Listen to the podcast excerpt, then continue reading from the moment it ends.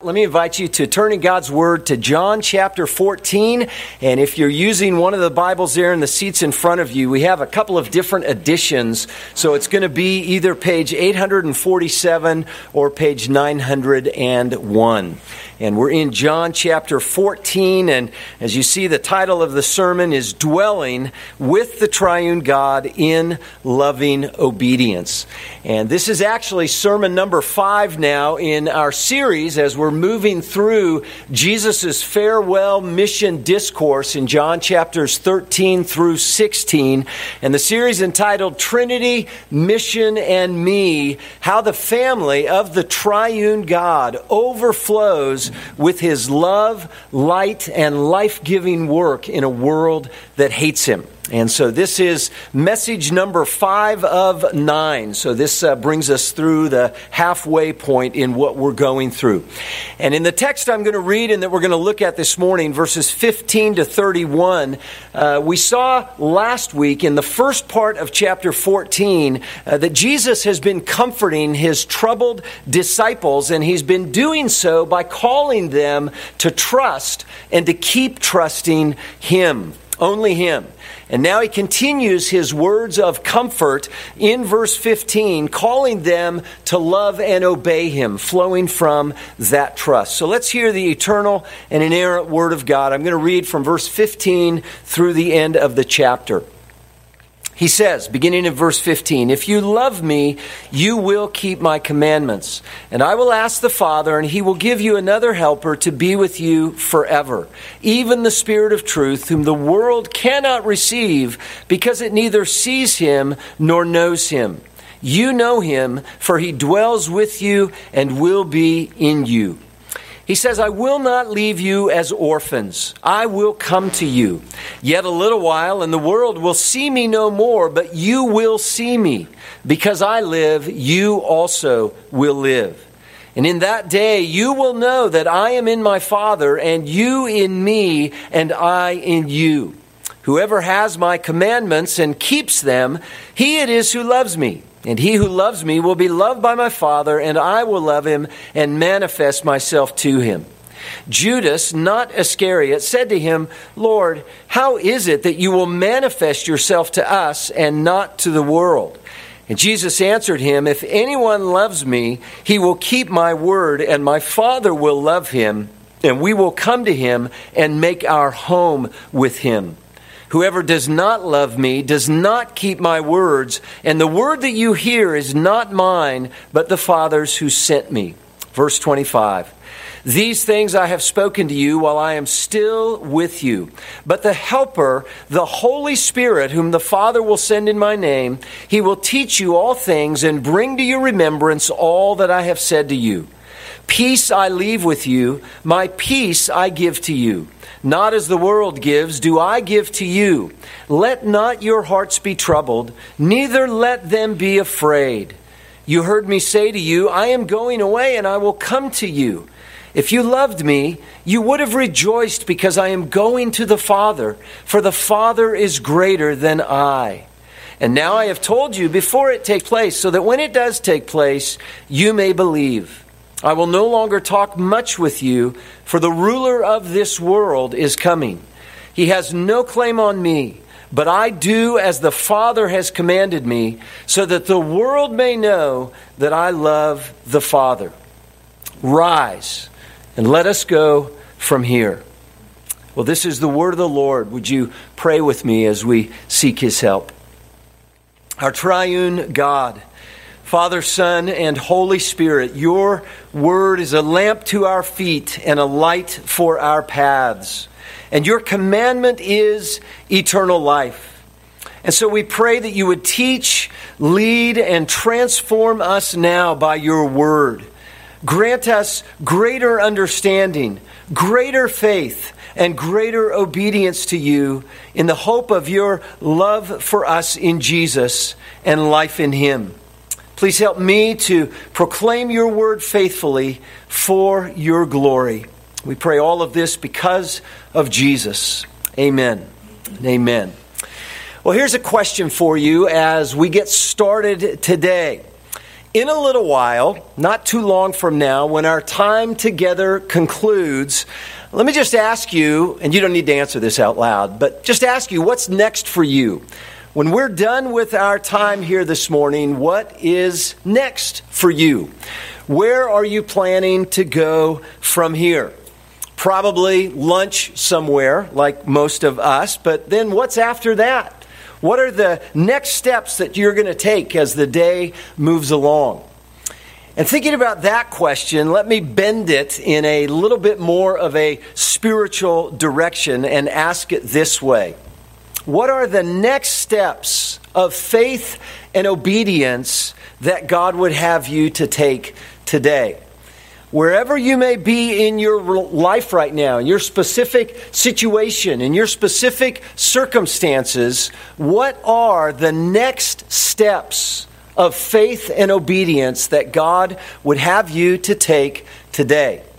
This is a question, of course, that applies to every single one of us men and women, boys and girls, young and old, every single one of us. And I think it's the question that John chapter 14, verses 15 to 31, our text today, really presses home for us.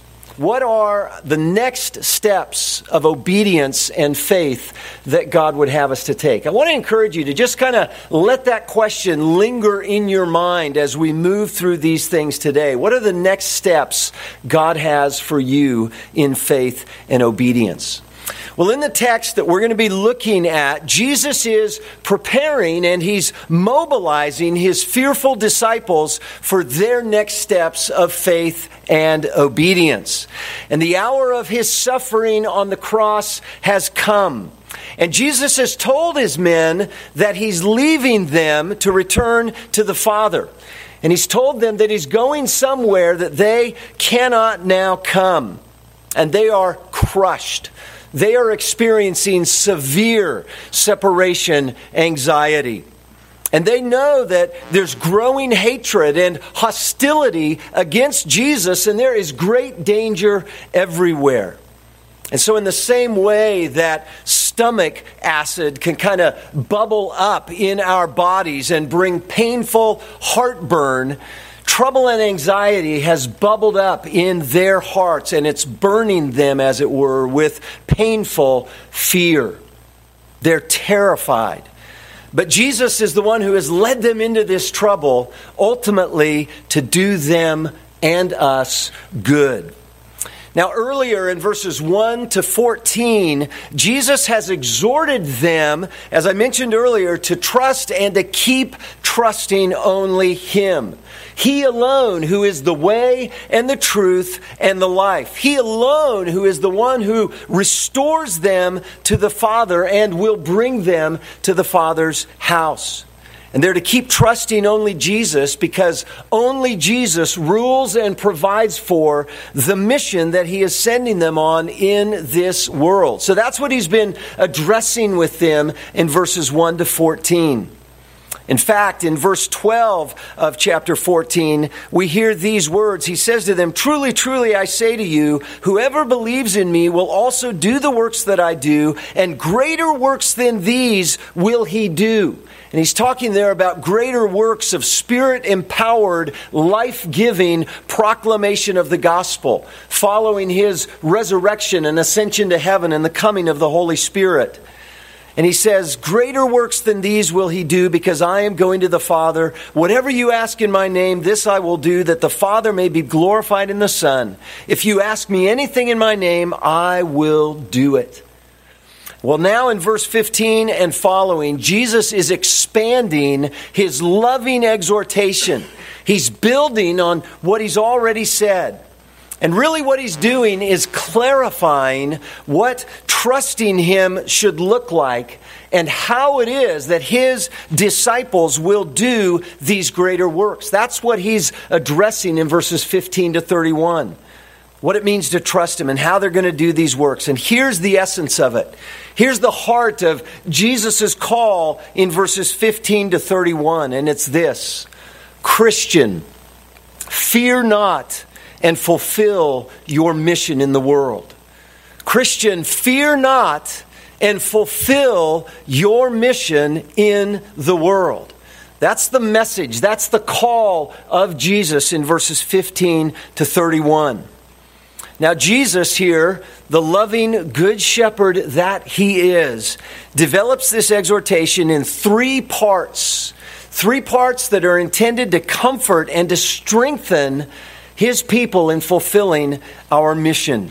And these parts can be summarized in three words, and this will form our outline for today. Here they are three words demonstrate, depend, and determine. Demonstrate, depend, and determine. I'm going to fill in some details with each of those words, but there's the essence of what we see in verses 15 to 31 in this call for Christians to fear not and to fulfill our mission. Demonstrate, uh, de- de- what's the second one? Depend and to determine. I get a little tongue tied there. Demonstrate, depend, and determine. So let's look at the first one demonstrate. And the truth here is this demonstrate your faith with loving obedience to the triune God. Demonstrate your faith with loving obedience to the triune God. And this is the point of what Jesus says very straightforwardly in verse 15. If you love me, you will keep my commandments. Now, again, in verses 1 to 14, he's called his disciples to believe on him, to trust, and to keep trusting only him. And now he expands that call to make clear that to genuinely believe on Jesus means to love and obey him. And so this is so important. And notice that loving obedience to Jesus and ultimately to the triune God, that loving obedience flows from faith.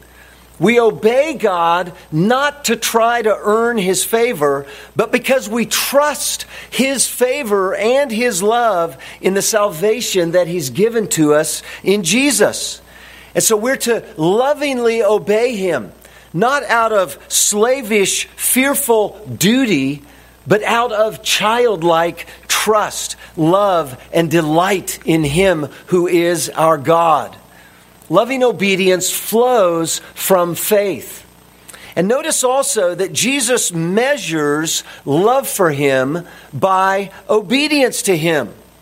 You see, love for God is not about warm fuzzies and sentimentality. That's not true love for God. It's measured by obedience. Love for God is not only about emotion and affection, though it certainly ought to involve that, loving God with our heart and our soul and our mind and strength. It involves emotion and affection, but it is most displayed, it is most demonstrated by obedience. And verse 15 could not be clearer. But just so there's no confusion at all, Jesus is going to actually reinforce that statement, and he makes the point emphatic. And so if you look down at verse 21, he says, Whoever has my commandments and keeps them, he it is who loves me. And then again in verse 23, he says, If anyone loves me, he will keep my word. And then he says it again negatively in verse 24 Whoever does not love me does not keep my words. And then notice at the end of verse 24, Jesus stresses the authority of his commandments, his word, when he says, And the word that you hear is not mine, but it's the Father's who sent me. And so he's reinforcing and stressing this truth that love for God is measured by obedience to God, and all of that flows out of faith in God. And then down in verse 26, he says that it is the Holy Spirit, the coming Holy Spirit, who will teach and who will bring to remembrance all that Jesus has said. And so these words, these commandments come ultimately from the triune God, Father, Son, and Holy Spirit. And so the first part of Jesus' exhortation is this call to demonstrate our faith by loving obedience to the commandments of the triune God. And this is the first part of fearing not and fulfilling our mission is remembering again and again and again that we are people under gracious, loving authority. And we're called to trust and love and obey our God. Now, when Jesus says this, he's really echoing truths that we find in the Old Testament as well. For instance, in Deuteronomy chapter 10, verses 12 and 13, we hear these words And now, Israel, what does the Lord your God require of you but to fear the Lord your God, to walk in all his ways, to love him, to serve the Lord your God with all your heart and with all your soul, and to keep the commandments and statutes of the Lord, which I am commanding you today for your good? So, in a sense, Jesus isn't saying anything new. He's building on things God had said in the Old Testament.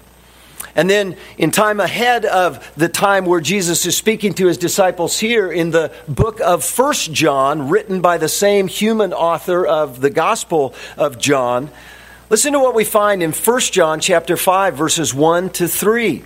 He says there, everyone who believes that Jesus is the Christ has been born of God.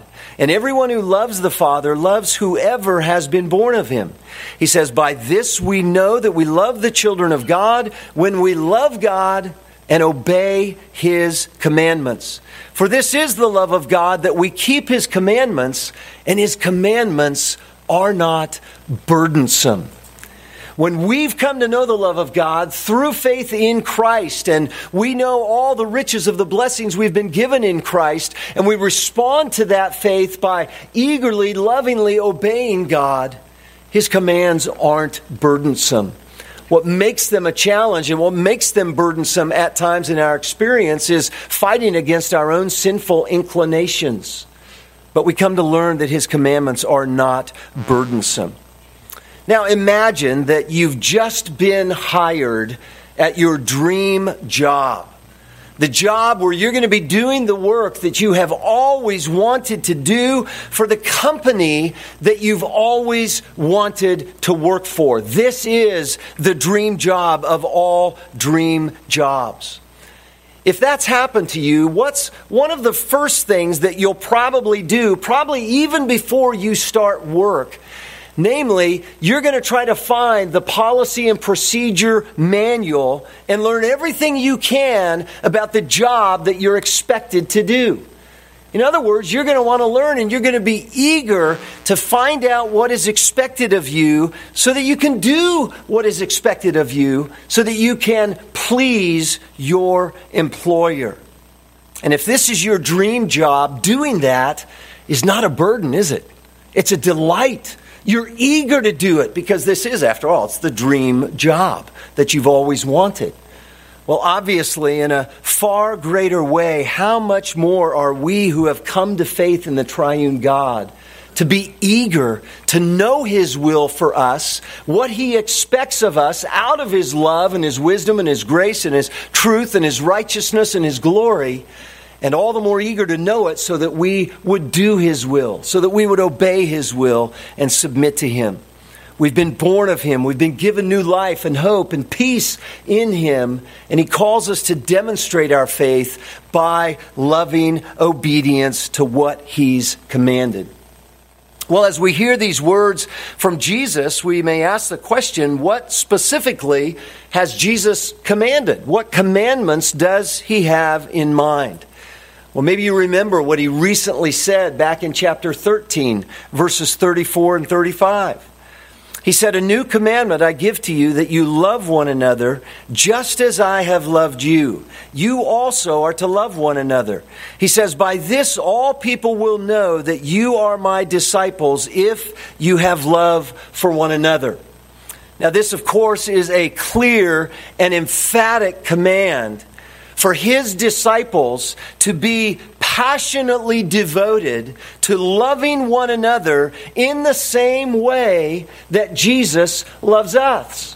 And there's a lot of other aspects of Jesus' commandments and the triune God's commandments as we work out the details of that. Jesus had said earlier in his ministry that the summation of the entire law is to love God and to love others. And of course, loving God is what defines and focuses our love for others.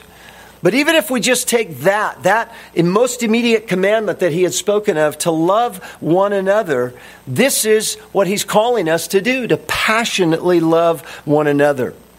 And of course, in the example that Jesus had just enacted with his disciples in washing their feet, and then even more in his soon dying uh, to save them, he demonstrates what he's talking about that this love is a godly, humble, sacrificial love that is focused on doing others good spiritually.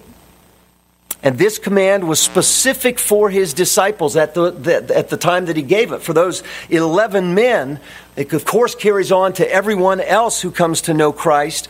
And we're to passionately be devoted to loving one another in obedience to Christ. And so the command is specific for us as well. So I just want to think this out a little bit more with a little bit more specificity to how we love one another and are called to love one another.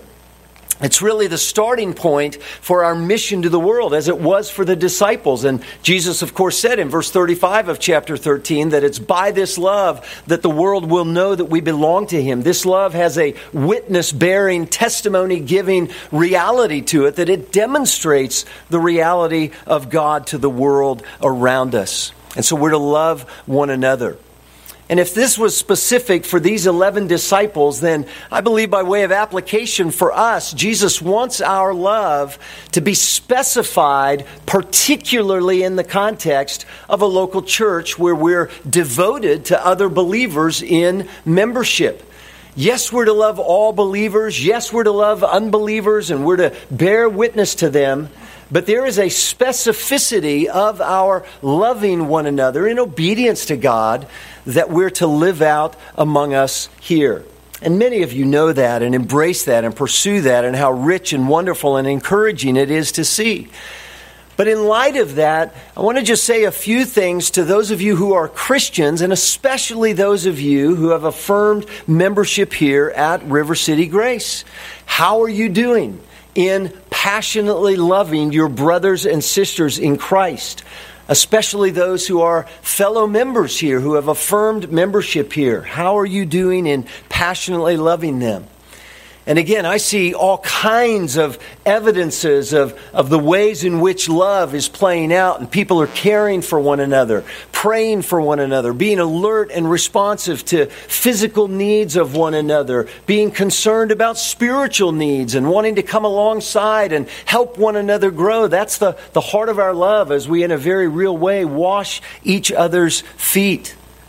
But one thing I will say that can concern me, and I know it concerns the other pastor elders as well along this line, it simply has to do sometimes with a lack of attendance from some who are members to all of our services on a given Sunday. Just gathering as an expression of our love for one another. Now, most of you are usually here in this service, and then there's usually less who come to equipping hour, and then there's usually even less that may come to our evening gatherings, whether it's the community groups or our evening service. I just want to encourage you to see those opportunities on the Lord's Day when He calls us to gather as very strategic opportunities to exercise love to one another. Just by showing up now, obviously, loving one another carries on way beyond our gatherings on Sunday, but it's not less than that. And just by showing up, you put yourself in a place to love others and to get to know others and to share with others around God and His Word and His purposes for us. And you also are in a place where we can concurrently love you and get to know you and minister to one another. But if you're not here, we can't do that. And the body is a little bit lopsided when every part's not here. And so I want to encourage you to, even in a very direct way, think about obeying that command to love one another as it relates to gathering. And obviously, there's always reasons that can, legitimate reasons that can prohibit us or keep us from gathering. That happens from time to time. But when it's a habitual matter that sometimes might be rooted in just simply, frankly, laziness, or selfishness or indifference, that's a problem. We're not passionately loving as we should be loving.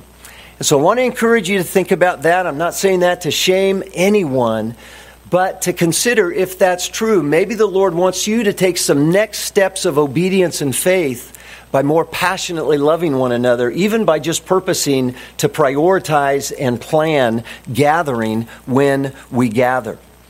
And so, beloved, part of God's call for us to fulfill our mission involves demonstrating our faith with loving obedience to His commandments, such as His commandment to love one another. But now that brings us to the second part of Jesus' exhortation, and that is the word depend. Depend. And the truth here is depend on the indwelling presence of the triune God. Depend on the indwelling presence of the triune God. You'll notice in verses 16 and 17, Jesus begins to speak of another coming helper. And that word in the ESV is the Greek word paraclete. Perhaps you've heard that word. It means one who comes alongside to help. And in that same passage, verses 16 and 17, he also calls him the Spirit of truth who will dwell with and in the disciples.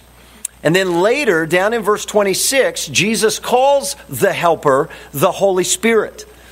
Now, this place in chapter 14, verses 16 and 17, is the first time within the farewell mission discourse that Jesus speaks of his coming, of the coming ministry of the Holy Spirit.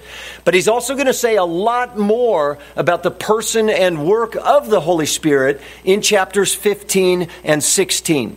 But this is the first place where he speaks of the coming Holy Spirit. And in verse 16, you might know that there are some different ways, uh, the words that he uses there to identify the paraclete, there's different ways those words are translated in various translations. And so in the ESV, along with the New American Standard Bible and the New King James Bible, a paraclete is translated as helper. The Old King James Version says comforter, and the New International Version says advocate. And you say, well, who's right? And in a legitimate sense, they all are. Because there's no one English word that really gets at the full meaning and significance of what Jesus is talking about. Um, a common translation, by the way, for paraclete is advocate, as I mentioned in uh, the New International, and actually in 1 John chapter 2, verse 1, that term is used there specifically of Jesus. Specifically of Jesus.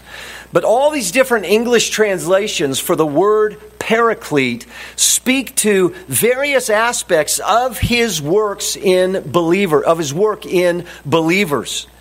And the point to see is that just like Jesus was when he was physically present with his disciples, the paraclete is a helper. He is a comforter. He is an advocate who intercedes for God's people before God. But no one single English word really captures the fullness of the Holy Spirit's work, as we're going to see both now and in future times when we see reference to the Spirit in chapters 15 and 16. But for now, the point I want to emphasize is this the significance of Jesus saying in verse 16 that the Paraclete is another helper to be with you forever, uh, the significance is massive. Because what Jesus is saying by identifying the Paraclete as another helper is he's saying that all that he is, all that Jesus is, he who is the way and the truth and the life, all that he was when he was physically present with his disciples, teaching them, comforting them, rebuking them, uh, protecting them, guiding and guarding them. That's the work of the Spirit of God in the lives of his people. He's another helper. To be what Jesus was when he was physically present with his people, what he is now that he is absent. And so the Spirit of truth, he says, will be dwelling not only with them, but in them forever. Forever. And so Jesus is speaking of the inauguration of the new covenant and the coming of the Holy Spirit. even as we heard reference to that in the passage that was read earlier in Ezekiel chapter 11. But if you look a little further down in verses 21 to 24, Jesus gives a little further explanation to the ministry of the Spirit of truth, of the Paraclete. And what he says there, including his response to a question from Judas, not Iscariot, not the betrayer, what he says is it is the indwelling Holy Spirit who will manifest the presence and the love of both the Father and the Son to his disciples. That's kind of a rough summation of what he's saying in verses 21 to 24. The Holy Spirit will manifest the presence and the love of both the Father and the Son to his disciples. And then he goes on to say in verses 25 and 26 that the Holy Spirit will both teach and remind the disciples of all that Jesus has said. And so it's the ministry of the Spirit of God to carry on and advance the mission that the Father gave to Jesus and that he is now nearing completion. And so I refer to this point as the indwelling presence of the, the triune God, depending on the indwelling presence of the triune God. Because it is God the Father and God the Son, through God the Spirit, dwelling in his people to advance God's mission.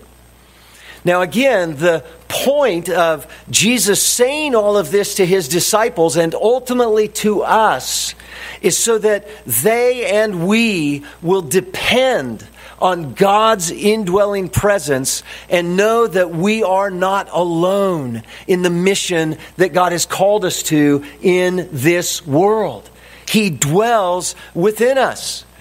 And this is exactly what Jesus is getting at when he says in verses 18 to 20, he says, I will not leave you as orphans. I will come to you. Yet a little while, and the world will see me no more, but you will see me. He says, Because I live, you also will live, and in that day you will know that I am in the Father, and you in me, and I in you. You see what Jesus is doing? He's assuring his troubled disciples that in his leaving, they're not being abandoned as orphans. To the contrary, following his resurrection, his ascension to heaven, and the giving of the Holy Spirit, they are going to come to know the fullness of God's indwelling presence in a way that is even greater than Jesus being physically with them. And so the indwelling presence of the Father and the Son through the Spirit would be their ongoing security and confidence and power in the fulfillment of their mission. That's what Jesus is saying to them. Depend on the indwelling presence of the triune God, Father, Son, and Holy Spirit. Now we know that for those disciples, those 11 men gathered with Jesus at that time, the coming of the Holy Spirit was yet future. It had not yet happened. And that's why Jesus is speaking in those futuristic terms. But we also know, according to Acts 2, that the fulfillment of what Jesus promised in the coming of the Holy Spirit occurred on the day of Pentecost, following Jesus' return to the Father. And so, for every believer since that time, the Holy Spirit comes to permanently and fully indwell us at the time of our conversion. It's exactly what Paul says in Ephesians chapter 1, verses 13 and 14. And he says, In him you also, when you heard the word of truth, the gospel of your salvation, and believed in him, you were sealed with the promised Holy Spirit who is the guarantee of our inheritance until we acquire possession of it to the praise of his glory. And so, for every believer, everyone who comes to faith in Christ by the regenerating work of the Holy Spirit, He regenerates us, He causes us to be born again, enables us to believe and come to faith in Christ. He then comes to take up permanent res- residence within us immediately and fully. and He dwells in us, and the Father and the Son, through the Spirit, dwell in us. This is mutual indwelling. This is union with God in Christ through the Spirit. Now, there's another point to highlight in John chapter 14, and, and I would just ask, please stay with me. I know this is kind of thick, uh, but there's a lot here, as you can see. There's a lot that Jesus addresses, so stay with me. It's a little bit thick, but it's very, very critical. But a very important point to see in John chapter 14, and here it is the means by which disciples come into a deeper, fuller experience of the indwelling presence and love of God is through loving obedience to God's commandments. Let me say that again. The means by which disciples come into a deeper and fuller experience of the indwelling presence and love of God is through loving obedience to God's commandments. That's why we see woven together there in verses 21 and 24 in this language of mutual indwelling that Jesus is speaking of. He's reiterating again the fact that our love for Him is demonstrated in our obedience to Him. Now, our obedience doesn't bring about um, it doesn't bring about more filling in a sense, as it were. It brings us into a deeper, fuller experience of the reality of His presence within us, if we indeed belong to Him. And so, what Jesus is teaching and promising here is that the more that we, by faith, lovingly obey the Father and the Son and His commandments through the Spirit, the more we do that, the more the Father and the Son, through the Spirit, manifest their indwelling presence and love to us. The more we begin to realize the goodness of God, the love of God, the reality of God, the truthfulness of God, the goodness of His commandments, we come to experience His fullness ever more fully. God delights to dwell in those who delight in Him and who dwell in Him. Now, one way this might be illustrated, it's certainly not a perfect illustration, but for those of you who are children still living in the home with your parents, think about this. When you disobey your parents, in whatever it may be, does it usually go good for you? Uh, does it bring a lot of closeness and endearment in your relationship to your parents? A lot of joy, a lot of peace, a lot of harmony? The answer is no. It never does. It never goes well with you. But on the other hand, if you lovingly obey your parents and you gladly submit to their authority, generally speaking, does it go well? The answer is uh, probably generally yes. And I know not always, we're not all perfect and there can be a lot of a lot of problems. But the point is is that when we lovingly submit to the authority over us, usually it goes well for us and it deepens and strengthens the relationship with that authority like a child with a parent. And in a far greater way, I think that's kind of the experience that Jesus is talking about as we obey Him through faith and in love, we come to experience ever more fully the, the wonder and the power and the riches of His indwelling presence in our lives. And I think one thing practically this means is this is why we should pray. This is why we should pray. Remember what Jesus said in verses 13 and 14 that we're to ask the Father of things in His name, according to who He is and according to all of His resources and aligned with His purposes and with His agenda. We're to pray, and He's going to say more about prayer throughout this mission discourse. But we're to pray for God's help, for His strength, for His power to obey Him so that we can obey Him, so that He'll be glorified, and that we'll come to, to be all the more uh, knowing of His indwelling presence in us. And so pray. And so pray. This is what it means to depend on His indwelling presence. And so, beloved, fear not and fulfill your mission in this world. Demonstrate your faith with loving obedience to the triune God and depend on the indwelling presence of the triune God.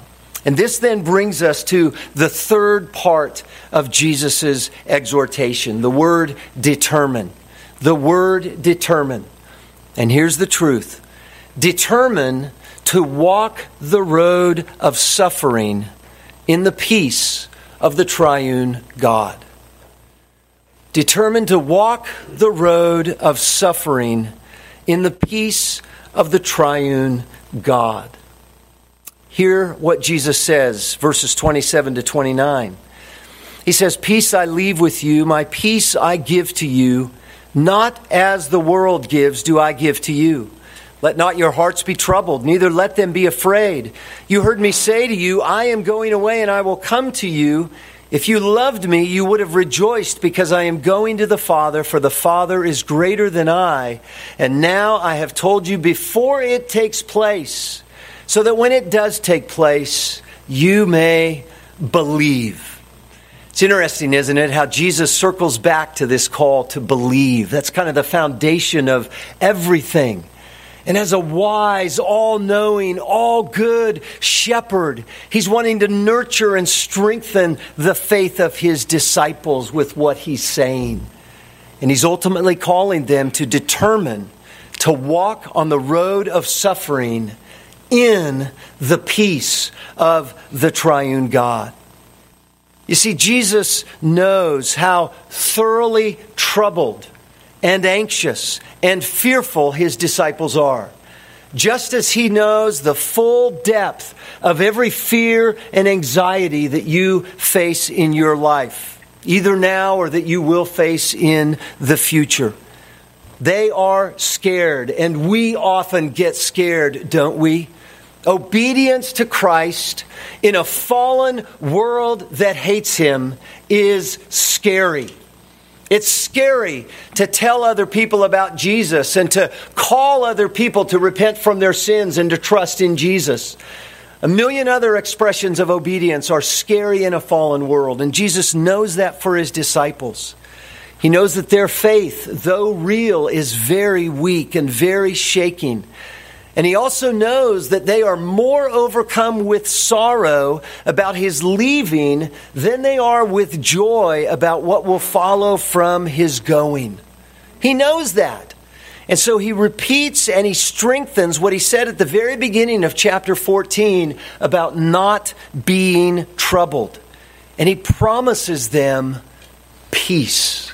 He promises them peace. And he makes clear this is not like peace in the world. What is peace in the world? Well, peace in the world's view, in the world's idea, is based on favorable and pleasant uh, circumstances. It's based on situations where there's an absence of conflict and trouble. That's the world's peace, and there's countless examples of how that is expressed. It's an absence of conflict and trouble. It's favorable, pleasant circumstances. But the peace that Jesus promises is otherworldly, it's supernatural. It's His peace. It comes only from the triune God. And even by His coming death for them, Jesus will once and for all, through His death, secure their peace with God the Father. Their sins will be forgiven. Reconciliation accomplished. No more war with God. That's what Jesus accomplishes through his blood for all who would trust him. Complete salvation and redemption with the Father. And that's an objective peace. We possess that peace for everyone who's a believer. But it's in that objective peace that Jesus here is promising subjective peace amid the troubles that we can face in a God hating world. And this peace that he speaks of then is an inner calm and a rest, even when the storm is raging outside. You remember the incident maybe in Mark chapter 4 where the disciples and Jesus are in a boat and there is a massive storm going on. It's nighttime, it's scary, it's terrifying. And what's Jesus doing? He's asleep in the boat. He's giving evidence to this rest, to this peace. Now, it doesn't mean that Jesus, as a man, didn't struggle with trouble and anxiety in his soul. Even in John's gospel, we learn in chapter 12, we learn in chapter 13, and we see it even as he approaches the cross. He's troubled. That's why he goes to the Garden of Gethsemane and pours out his soul to God in prayer because he's seeking the Lord, because he's feeling troubled. But through that, he comes to a sense of peace and a sense of inner calm and tranquility even in the midst of very hard, painful, grievous circumstances. This is why Paul would say in Philippians chapter 4 this peace is a peace that passes all understanding. It does not make sense from a human perspective. But it's interesting in John 14 Again, everything Jesus knows about his disciples, the weakness of their faith, their, their sort of self absorbed sorrow about his leaving, they're not seeing the big picture, they're not thinking about the bigger plan of what God is doing. Even with all of that, he doesn't shame them. He doesn't berate them. He doesn't condemn them or mock them. But what does he do? He loves them and he counsels them and he comforts them with promises of peace as they keep trusting, as they keep demonstrating their faith with loving obedience to God's command, as they depend on His indwelling presence, He promises them otherworldly peace. By the way, just as a quick footnote, when He speaks there of the Father being greater than Him, you might think, well, wait a second. I thought, I thought they were equal. I thought Jesus had said earlier that He and the Father were one. And well, you're exactly right. He's not speaking of the Father being greater in essence because he and the Father are one uh, along with the Holy Spirit, but he's speaking of his own eternal sonship in relationship to the Father and his willing submission to the Father. It's in that sense he speaks of him as being greater. Well, it's interesting then as we come to the end of the passage Jesus himself prepares to take the next step of obedience on his road of suffering. And so he says in verse 30, I will no longer talk much with you, for the ruler of this world is coming. He has no claim on me. And yes, Jesus is there speaking of Satan, the devil. He's referred to him this way as the ruler of the world back in chapter 12. He'll speak of him that way again in chapter 16. And he's speaking of Satan, the lying, murderous ruler of this world under the sovereign, unchanging rule of God Almighty. And Jesus knows what is coming upon him at the cross. He knows he's about to suffer in obedience to his Father. But he also knows that Satan has no claim on him. And what he means by that is that he has no legal hold on him, he has no power or authority over him. And so he continues on and he says, I do as the Father has commanded me. Why? So the world will know that I love the Father. Do you see the connection of obedience with loving the Father? And then he says, Rise, let us go from here. You see, what's happening is that Jesus himself is exemplifying what it means to fear not and to fulfill his mission in this world. And for Jesus, in his next steps toward the completion of his mission, he moves closer and closer to accomplishing the salvation through his blood that will come to his people. So don't miss the fact that when he says, Arise, let us go from here, he's moving closer to his own death. And he knows it. And he knows it. And this mission that he's about to accomplish is going to be that which will pour forth the blessings of the Holy Spirit that will enable all of his disciples, including you and me, to fulfill our mission in faith and in loving obedience to the triune God. And so, beloved, to trust the triune God and to lovingly obey Him means that we will suffer in this world. It's a road of suffering, just as it was for our Lord Jesus. And the life we're called to in following Him is a cruciform life. It's a life in which every single day we must take up our cross daily and determine to walk the road of suffering that He has for us within the peace that He promises to supply for us. You may know this story, but on September 11, 2001, Todd Beamer was a man who was a passenger on the hijacked United Airlines Flight 93. And on that flight, he tried to place a call through an airphone, but he was routed to customer service and then he was passed on to a supervisor. And Beamer reported to that supervisor that one passenger had been killed and that a flight attendant had told him that both the pilot and the co pilot had been forced from the cockpit and may have been injured. And he was also on the phone when the plane made a quick and a violent turn. And he then told the supervisor that some of the other passengers, along with him, were planning to attack the hijackers and to regain control of the aircraft after they had learned about what had also happened on that day at the World Trade Center and the Pentagon. Other people had made calls as well, and they understood a bit of what was going on.